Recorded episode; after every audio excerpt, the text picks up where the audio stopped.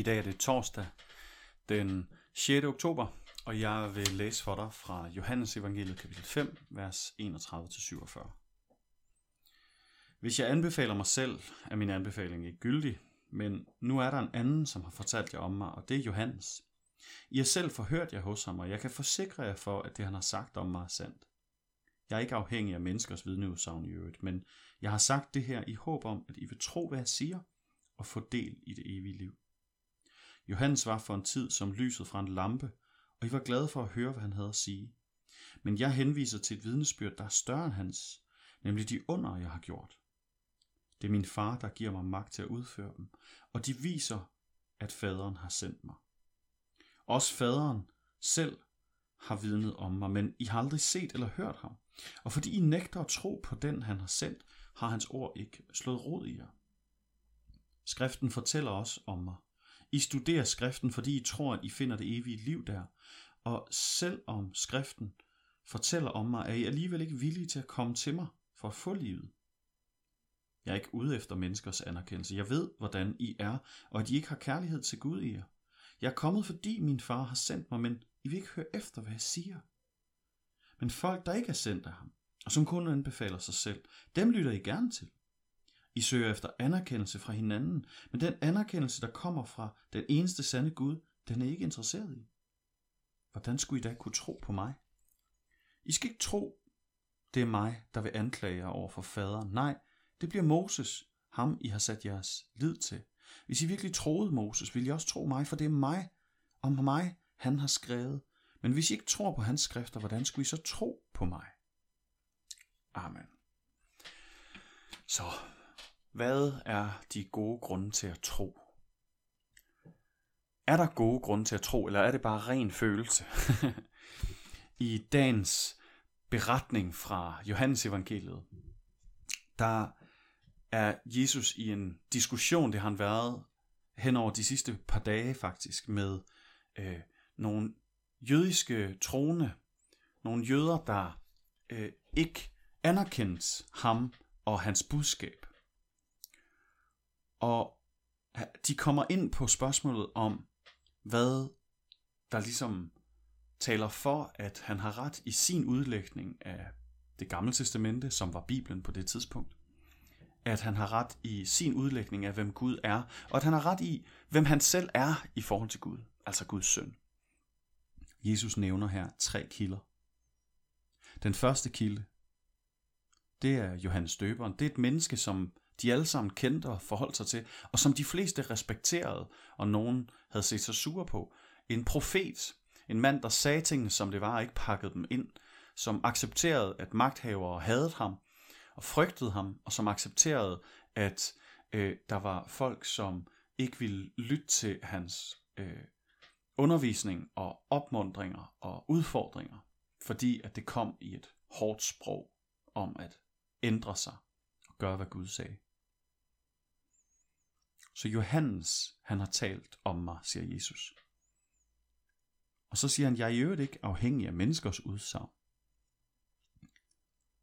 Men jeg bruger det alligevel, for at I vil tro på det, for at I vil få tillid til det, fordi I havde tillid til Johannes. Den anden kilde til gode grunde til, at vi skal tro på, at Jesus er Guds søn,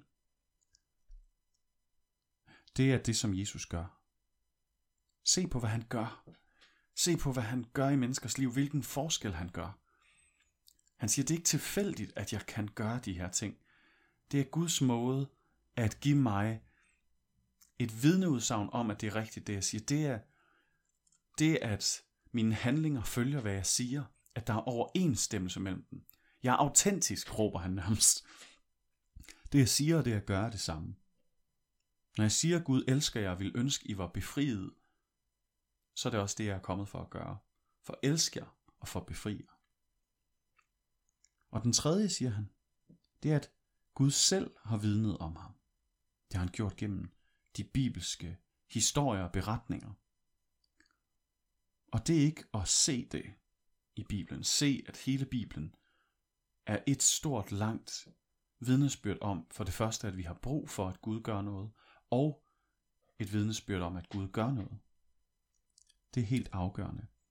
Og de her mennesker, de var virkelig, virkelig dygtige til at have læst i deres bibel. De kendte den jødiske bibel fuldstændig. Alle dele af det gamle testamente. Og alligevel kunne de ikke se ham i det. Og han siger, at det er fordi, I ikke læser for at blive talt til. I læser for at finde ud af nogle gode øh, øh systemer for jeres religiøsitet. I læser ikke for at lære Gud at kende, I læser for at finde ud af, hvad er reglerne inden for det her spil, sådan så jeg kan være i den øvre ende af vores lille interne hierarki. Og det er en helt vanvittig måde. Det er sådan, mange religioner fungerer på, men det er ikke sådan, Gud ønsker det.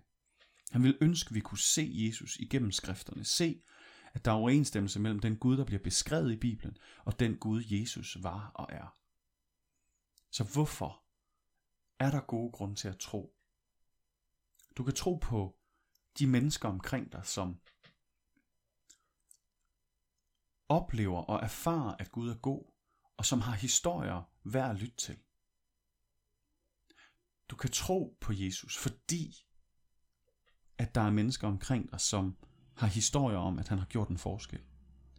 Du kan tro på Jesus og have tillid til ham, fordi han gør fantastiske ting, også i vores liv. Du kan tro på, at Jesus er Guds søn, fordi Bibelen fortæller om ham, og der er overensstemmelse mellem den Gud, som findes i Bibelen, og den Gud, Jesus er. Den, den Gud, han er også i vores liv. Her til morgen, hvad er din gode grund til at tro? Lad os bede sammen. Gud, vi har brug for anbefalinger, for at lade os overbevise, for at lade os flytte. Tak fordi, at du ikke har efterladt os uden det, også i forhold til dig, selvom at det egentlig ikke giver mening, at en almægtig Gud som dig vil nedlade sig til at give os anbefalinger om sig selv. Tak fordi der er mennesker omkring os, som vi kan blive inspireret af, som har haft erfaringer med dig, som vi kan blive inspireret af. Tak fordi der er noget, du også gør i vores liv, og vil du åbne vores øjne for, hvad det er, du gør. Tak fordi, at vi har Bibelen, de bibelske skrifter, historier og vidnesbyrd. Vil du åbne vores øjne til at se, hvordan der er overensstemmelse mellem dig, som du bliver beskrevet der, og dig, som du er. Amen. Giv han en rigtig dejlig dag.